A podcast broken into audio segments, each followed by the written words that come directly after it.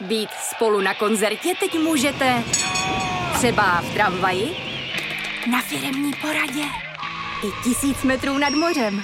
Jsme tu, abyste mohli být mezi svými kdekoliv. Tak zůstaňte ve spojení díky datům na naší nejrychlejší mobilní síti v Česku. T-Mobile.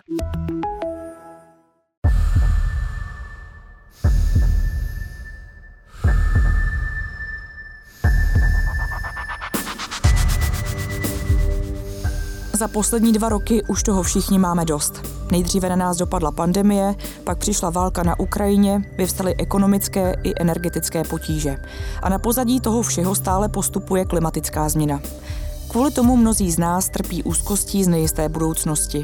Máme strach o sebe i o své blízké. I přes tíhu krize, ale nemusíme zůstat na dně a nechat se deptat vnějšími událostmi. Proto připravujeme novou podcastovou sérii s názvem Výdech.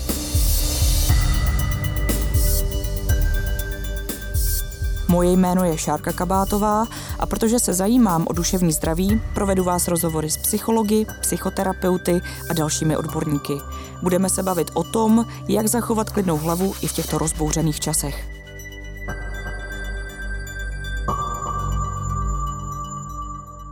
Mým prvním hostem je Miroslav Světlák, klinický psycholog, psychoterapeut a přednosta Ústavu psychologie a psychosomatiky Lékařské fakulty Masarykovy univerzity. Dobrý den. Dobrý den. Dnes společně rozebereme, jak zvládat úzkost z nejisté budoucnosti, kdy a v čem případně hledat pomoc. Začnu hned na začátek osobní zkušeností. Hodně mě teď trápí covid, protože jim onemocnila půlka rodiny, do toho nám zase zvedly zálohy za energie a stále mě neopustila extrémně silná frustrace z války. Tak se zeptám, jestli také pocitujete úzkost z takovýchhle témat, případně jak se u vás projevuje. Úzkost pocituji, samozřejmě je to přirozená reakce na všechno, co se kolem nás děje. A samozřejmě využívám zároveň toho, o čem tady dneska spolu budeme mluvit, aby jsem nebyl taková ta pověstná kovářová kobila. Takže využívám to, jak rozumím fungování lidské psychiky k tomu, abych si pomohl. Máte výhodu. Zkusme to prosím předat i našim posluchačům, aby dokázali být také silní po psychické stránce. My se v našem povídání budeme bavit o pandemii, válce, zdražování a vůbec čemkoliv, co nám způsobuje ten pocit nejisté budoucnosti. Na to, jak tahle témata prorůstají do našich životů, jsme se ptali i našich posluchačů a čtenářů. Já občas budu některé z nich citovat. Začnu tím, že psali třeba o tom, že mají problém se spánkem, soustředěním, ale také s panickými ataky nebo uzavíráním se do sebe. Paní Byla dokonce píše, Ztratila jsem životní energii, motivaci k životu, pocituji soustavnou vnitřní bolest a pocituji vnitřní hrůzu. Jak konkrétně se úzkosti projevují u klientů, kteří dochází přímo za vámi? Dokážeme říci, z čeho všeho tyhle emoce pramení a co způsobují? To důležité je říci, že tahle reakce na nejistotu, která teď ve světě je, tak jsou naprosto jako přirozený a zdravý reakce na to, že se prostě ve světě děje něco, kdy trochu ztrácíme půdu pod nohama, končí něco starého a objeví se něco nového. Já myslím, že je ještě důležité k tomu celému jako přidat ten narrativ, že tomuhle lidstvo čelilo od nepaměti, že my ve skutečnosti v tuhle chvíli, a já teď nechci zhodit trápení všech lidí, kteří mají jako reální starosti s tím, Jasně. s vším, co jste vyjmenovala, ale vlastně nečelíme ve skutečnosti ničemu jako extrémnímu jsme to jenom jako přirozený běh událostí, tak jak lidstvo lidstvem bylo, je a bude, tak se vlastně teď děje to, že někde je válka, která je konkrétně dneska teda blízko nás, ale když se válčilo v Africe a někde ve Rwandě umřelo půl milionu lidí během pár dnů, tak vlastně jsme se tady na západě tím moc nevzrušovali. Je to tak? Je to Já jsem nás... generace, která vyrůstala v době studené války a připravovali jsme se na útok jadernou zbraní, takže ono se neděje nic moc extra v dnešní době. Jenom je to zhuštěné a teď aktuální a to je možná ten důvod, um, proč se o tom teď ano. vlastně a... musíme bavit, abychom z toho hmm. vyvázli hmm. dobře. No. no a ten kondenzát právě, jako by té hrůzy vzniká právě asi trochu díky médiím a propojenosti světa, takže ono to potom vypadá, že je to jakoby blízko u hmm. nás. A vy, jak jste na začátku vyjmenovávala celou tu řadu věcí, tak ono to ukazuje, jak vlastně uvažujeme o duševním zdraví. Spousta lidí si říká, mně bude dobře, až tam venku, tedy ve světě, se něco změní, nebude válka a sníží ceny a, a já nevím co všechno. A e, já bych to rád dneska vlastně tak jako tlačil trochu spíš k té perspektivě, že duševní zdraví je dovednost, že to je vlastně docela veliká dřina, kterou nás bohužel v naší kultuře nikdy nikdo nenaučil Ona se učí tak implicitně v dětství něco, ve škole, tak jako možná v nějaký společenský výchově, ale vlastně nikdo jsme z toho nematurovali, nikdo jsme to pořádně jako nestudovali. Takže jenom, no právě. A teď, teď, teď někde na, teď na vašich zprávách vlastně na seznamu byla nějaká informace o tom, že se teď na základních školách bude vyučovat vlastně něco, čemu říkáme dneska well-being. Takže já bych to tak jako chtěl otočit dneska. Je dobře. A Rádi to přiznáme.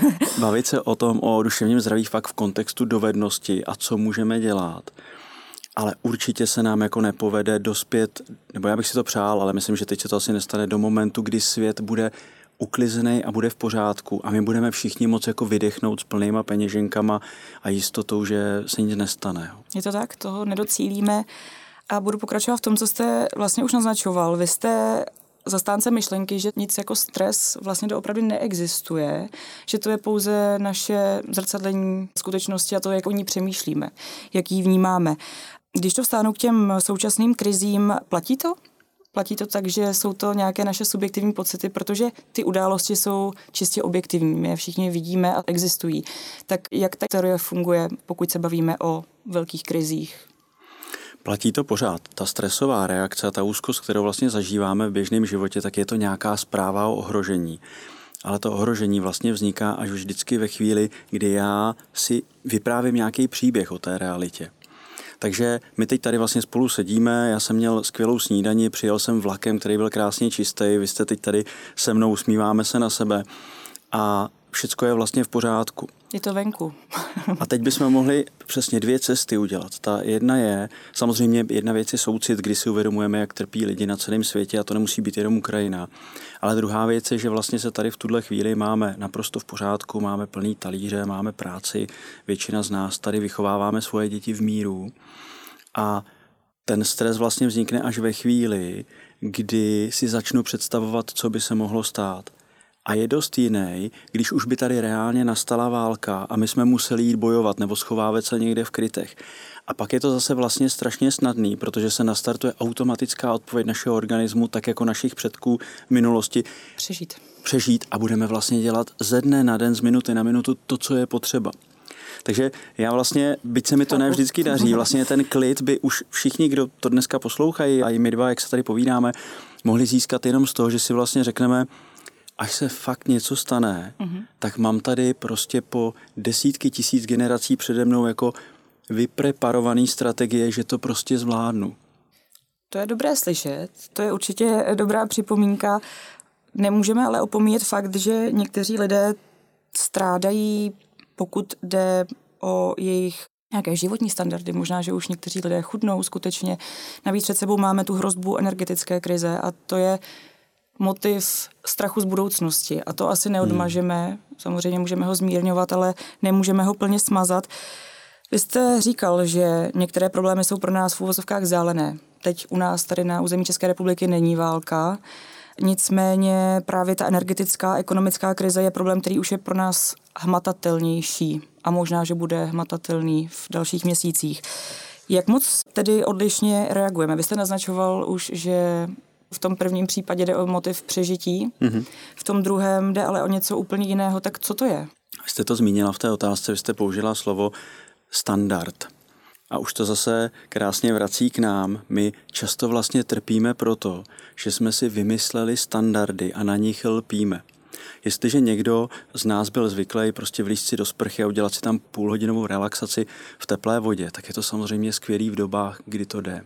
A ve chvíli, kdy to najednou nepůjde a bude to třeba tak, jak v Indii, kde si lidi stoupnou do malého lavůrku, vezmou si konívku a polívají se tou vodou, ve které už se vlastně jako jednou umyli, a nebudeme mít jinou možnost, tak vlastně svůj standard z období bohatství pouštím a přecházím na standard konívky a lavůrku.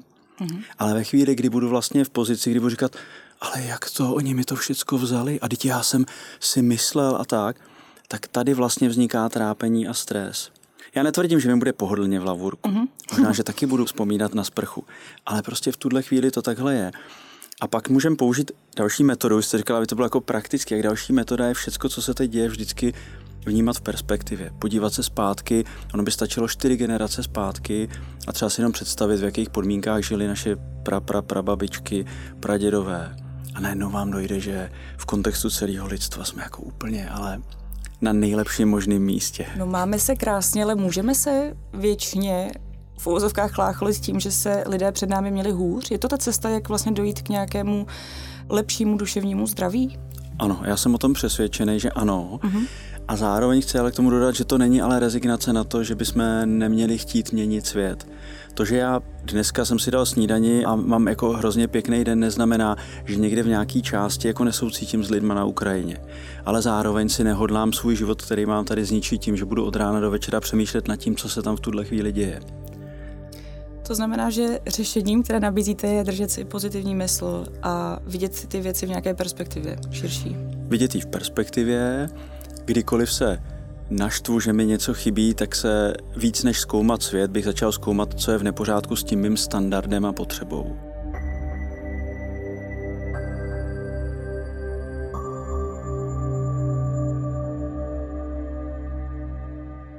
Jak se vy jako odborník na psychosomatiku díváte na to, když nám do schránky naší virtuální přicházely zprávy o tom, že lidé mají potíže se spánkem, se soustředěním, pocitují neklid, zhoršila se jim kvalita spánku, mm. bývají podráždění z maličkostí mm. nebo se mhm. snadno rozpláčou. Jak se na to díváte? To je součást vlastně té stresové odpovědi, jo, jakoby ten organismus je nabuzený a připravený na boj anebo útěk a ve chvíli, kdy ten stres je chronický, tedy trvá dlouho, tak ta hormonální odpověď se malinko liší od té krátkodobé a právě ty příznaky jsou potom jako typicky nespavost, ztráta smysl pro humor a objeví se celá řada somatických obtíží, to může být bušení srdce, pálení žáhy, průjmy, vnitřní neklid a tak. To samozřejmě k té stresové odpovědi patří a to, že je to dlouhodobý stres, tak to vlastně znamená, že jsme se v té situaci nedokázali adaptovat. Na té straně toho světa je to jasný, svět si teď v podstatě dělá, co chce, úplně v těch nejvyšších patrech rozhodují u nás lidi a my na to nemáme žádný vliv. Ale na té individuální úrovni se pak zase musím zastavit a říct si, no tak počkat, co je špatně s mojí interpretací světa, že já už tady tři měsíce nespím a pořád se to děje. Tak já si vlastně o tom světě asi tedy vyprávím něco, co pořád nabuzuje moji stresovou odpověď a tudíž já vlastně nespím. A kdyby se stres dal měřit, a třeba v Evropě se zjistilo, že je tady 10 milionů lidí ve stresu a Putin by si řekl, tak já už teda tu válku skončím. Tak já bych byl první, kdo by se úplně vystresoval, abych přidal na ten jazyček těch vah jako tu váhu. Ale ono to nemá vůbec žádný vliv. Hmm. Naopak vlastně, jo, já interpretací přenesu nějaký trápení do sebe a pak v reálném životě vlastně kdo to odnese. Děti, manželka, kolegové a když ještě nebudu vyspalej a budu ve stresu psát SMSky za volantem při cestě do práce, tak ještě někoho zabiju v autě, že jo, nebo sebe.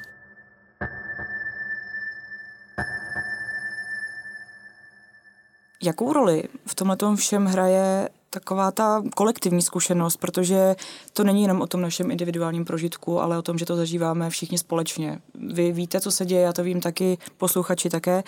Když na to reagujeme takhle všichni spolu, je to úleva pro naší psychiku a může to právě pomoci s eliminací, nebo jste říkal, že eliminovat to nelze, s tím úbytkem stresu třeba? Ano, jednoznačně. To je další vlastně z takových pilířů podpory duševního zdraví a to je konektivita nebo propojenost mezi lidma. A já teď nemyslím tu na sociálních sítích, to já považuji za úplně zhoubnou, tedy pokud nepošlu mojí mamce fotky z dovolený s dětma, ale myslím právě to propojování, který teď děláme my dva, mm-hmm. jakože si povídáme a vy mě řeknete, hele, já už kvůli válce 14 dnů nespím. A já vám řeknu, hele, já kvůli tomu taky nespím, ale já ještě nespím, protože, já nevím, našemu malému rostou zuby. Mm-hmm. A tak, takže propojování a sdílení právě vede k tomu, že se vlastně ty strachy skonkretizujou a my se pak nebojíme toho mediálního kondenzátu. Jo, protože v médiích furt někdo vypráví o tom, že bude jaderná válka. Teď od té doby, co existují jaderné zbraně, vlastně může být jaderná válka. A zrovna teď se to vezme jako hlavní téma a teď se lidi jako začnou bát. Takže vlastně propojení je naprosto důležitá věc. Mluvit, povídat si, sdílet a být otevřený a říct, já mám strach. Jo, aby se mohl vědět, že když já jsem otevřený, takže i ty druhý si to lajznou a budou taky otevřený a budeme sdílet. Dá se říci tedy, že na tu situaci hůře reagují lidé, kteří nezdílí ty svoje obavy? Nepůjde to úplně zobecnit, berme to ale tak, že se lišíme v míře vlastní křehkosti. A mhm. každý tu pověstnou achilovou patu máme vlastně trošku někde jinde.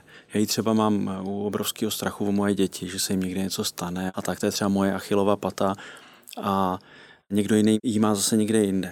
Takže každý máme achilovku a zároveň ještě máme určitou míru křehkosti, nebo ten opak toho je taková ta rezilience, taková ta jakoby fakt odolnost vůči těm averzivním podnětům. Mm-hmm. No a kdykoliv se cokoliv stane, tak to prostě v té velikánské skupině lidí vždycky nastartuje tu úzkostnost jako u nějaký vybrané skupiny.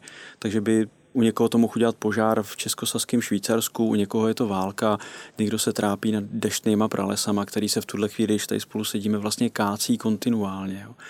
Takže asi to není tak, že by existovaly nějaký speciální podněty v prostředí, který zasáhnou úplně každýho, ale fakt se lišíme v té rezilienci a, a v té nějaké křehkosti. No. Každý máme ta témata jiná, která mm-hmm. nás trápí více. Vy jste říkal, že pocitujete strach o své blízké, o své děti. Konec konců i to je věc, která trápí naše čtenáře, jak nám ano. psali hodně. Budu citovat, jedna posluchačka píše, mám strach o děti, o to, že nebudeme mít kde bydlet, co jíst, že nám bude zima a že budeme nemocní. Bojím se, aby nebyla válka i u nás, děsí mě jaderný konflikt. Je tam patrný strach hned z několika věcí. Jak s tím tím pracovat? A teď berme to tak, že ta paní si asi třeba neví rady, neumí hmm. to odbourávat. Hmm. Co byste poradil? Ta první věc by byla asi přijmout ten prostý fakt, že celý ten seznam, který vymyslela, tak se bohužel může stát. A jenom to vlastně jako přijmout a říct si, tohle jsou věci, které se můžou stát. A tohle jsou věci, nad kterými nemám kontrolu. Protože kdyby ji měla, tak by vlastně cítila tu kompetenci. A ve chvíli, kdy to vlastně přijmete a řeknete si, tak to jsou věci, které až se stanou, tak dějí se vůle boží. Ale v tuhle chvíli se vlastně ještě jakoby nedějou. Takže akceptace je první krok. No a ten druhý je uvědomit si, co jsou moje kompetence a co budu moct udělat. Představte si, že bydlíte ve čtyřpokojovém bytě a dojdou vám peníze a zjistíte, že si nemůžete čtyřpokojový byt dovolit. Pro spoustu lidí tohle může být veliká bariéra a řeknou si, tak to je konec. My už tady prostě nemůžeme žít. No a ta druhá strategie, jak tahle třeba paní pomoc, je vymyslet si nějaký jakoby záložní plány. No tak půjdeme do dvoupokojového a tenhle přenecháme někomu, kdo si to jako může dovolit. No a ve chvíli, kdy mám plán, tak se zvyšuje pocit kontroly a vlastně ten stres se snižuje. Mm-hmm. Ale bez té akceptace to vlastně jako nejde. Ta akceptace je strašně úlevná. Přijmout prostý fakt, že to všechno se opravdu jako může stát. Ten pocit bezmoci je patrně věc, která tam hraje velikánskou roli. Mnoho lidí si možná pomáhá tím, že se snaží být plně soběstační. Můžeme si pod tím představit cokoliv, že třeba pěstuje věci na zahrádce, aby prostě věděl, že kdyby se stalo cokoliv, tak může sáhnout po mrkvy ze zahrádky, mm-hmm, nemusí do mhm. obchodu. Je právě ten pocit úzkosti z toho, že nemáme věci ve svých rukou důvodem, proč jsme úzkostní? Když pomyslíme na budoucnost? Hmm. Ten pocit kontroly, pokud ho vlastně ztratíme, tak je samozřejmě jeden z takových hlavních spouštěčů toho, že dostaneme, buď to je to strach z něčeho konkrétního, nebo je to taková ta předtucha z něčeho, jako co se blíží. Ale zase, když se trochu vrátím na začátku k té základní myšlence, tak chtít mít moc v nejistém světě, který se často chová chaoticky, je vlastně ten primární problém. Ne to, že se budou dít nějaké věci v kontextu klimatických změn, ale vlastně to, že vůbec mě napadlo, že by jsem chtěl mít jako kontrolu nad svým životem ve všech aspektech. Že my dva teď tady spolu sedíme a já vám teď připomenu, že vy máte doma dítě, ale nemáte nad tím kontrolu, co se děje. To neříkejte. Moje děti.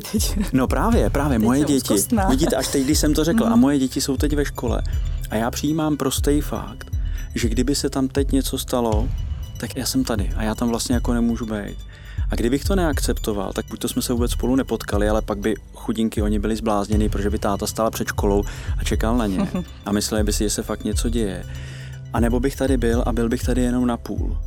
Půlkou bych byl v myšlenkách, Ježíš Maria, co když spadne na lavici a co když jež elektrický proud při bouřce se dostane do vodovodu, já nevím, co by šlo vymyslet. A nebo prostě akceptuju prostý fakt, že se může stát, že přijedu domů a oni mi oznámí, že se někomu z nich něco stalo. A třeba to bylo i fatální. Ale tím, že to akceptujete, tak se vlastně jako strašně osvobodíte, protože se o ty věci můžete přestat starat.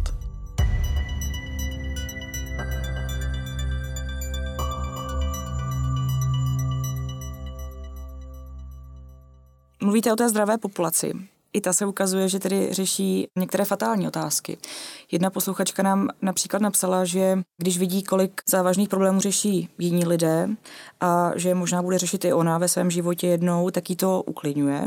Možná, že právě dělá mm-hmm. to, co vy tady popisujete celou dobu. Sdílená lidskost je další faktor, který pomáhá. Přesně tak, dodávají to více vděčnosti, klidu i schopnosti si užívat to, co teď má, což mm-hmm. je samozřejmě mm-hmm. jeden velký proud v psychologii, zabývat se tím, co je teď, co je přítomné.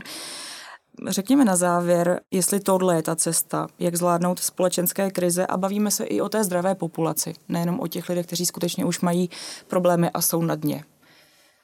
Z mého pohledu ano, jako rozvíjet vděčnost, rozvíjet naději, rozvíjet jakoby soucit a umět oddělit právě to, co jsou nějaký jako impulzy, jak měnit svět, aby byl svět lepší a na ty nerezignovat a na spoustu takových těch turbulencí našich myšlenek, jenom co všechno bychom mohli mít a kde bychom mohli být, tak na ty bych asi jako rezignoval. No. Takže vděčnost je určitě jako další důležitá věc. Je jedna taková pěkná metoda, říká se tomu 10 prstů vděčnosti, to máme vyzkoušený jednak u pacientů, studentů, i napříč různýma skupinama. A spočívá v jedné jednoduché věci. Večer, než jdete spát, což je takový pěkný moment, kdy je potřeba uzavřít už ten den, nekoukat na sociální sítě, všecko vypnout, jenom si lehnout do postele. A v duchu, tolik, kolik máte prstů na ruce, řekněme, že většina má deset, tak si v duchu poděkovat za jednu věc v životě, kterou máte, za kterou jste vděčná. A je to deset, protože zhruba ty tři, čtyři vyjmenuje spousta lidí strašně rychle, zdraví a zdraví pro rodinu a mír a tak. U toho pátého se to tak trochu láme a u těch ostatních už pak musíte vlastně jako přemýšlet a dát si s tím tu práci. No a tahle vědomá činnost vás jednak dovede k tomu, že jednak je spousta věcí, za které můžeme být vděční, i když svět nejde podle našich představ. To je ta první věc. A ta druhá věc je, že ono to mění jako nastavení mysli. Ono to vlastně mění filtr, skrze který potom vnímáme svět. Jo, takže někdo může říct, pitomá uzavírka tady té silnice, proč se tady zase jako kope? A někdo se na to může samozřejmě podívat, tak řekne si, to je super, že žiju v zemi, kde je dost peněz na to, aby se opravovaly chodníky a silnice. Dík za to. Musíme to všechno předefinovat zase. to je nehezké slovo, co jsem řekla. Nicméně zkusme říci posluchačům tedy, na jaké věci si dát v běžném životě pozor, nebo na jaké naopak myslet, abychom se měli lépe. Mm-hmm. První věc, kterou bych asi všem doporučil, je naučit se všímat si, že myslíme a že spousta věcí, která se děje v naší hlavě, není reálná, že jsou to jenom myšlenky, představy, vzpomínky, plány a tak dál.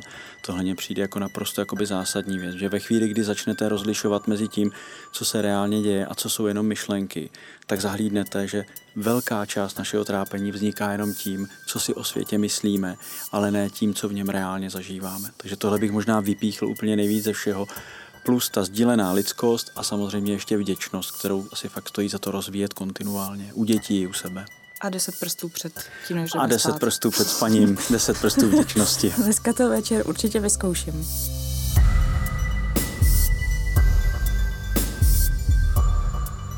Moc krát děkujeme, pane Světláku, že jste si na nás udělal čas. Děkujeme za vaše cené rady. A já vám děkuji za pozvání a vůbec za tu příležitost šířit nějaké myšlenky, o kterých jsem přesvědčený odborně i osobně, že mají nějaký smysl pro lidi, kteří mají trápení. Děkujeme i vám, posluchačům, že jste s námi propluli prvním dílem naší nové podcastové série. Snad jsme společně alespoň trochu vydechli. Poslouchejte nás dál na Seznam zprávách, podcasty.cz nebo si nás přidejte k odběru ve vaší oblíbené podcastové aplikaci, ať je to Apple Podcasts nebo Spotify. O čem bychom se měli bavit příště? Pošlete nám vaše tipy a otázky na mail výdech Uslyšíme se znovu za týden.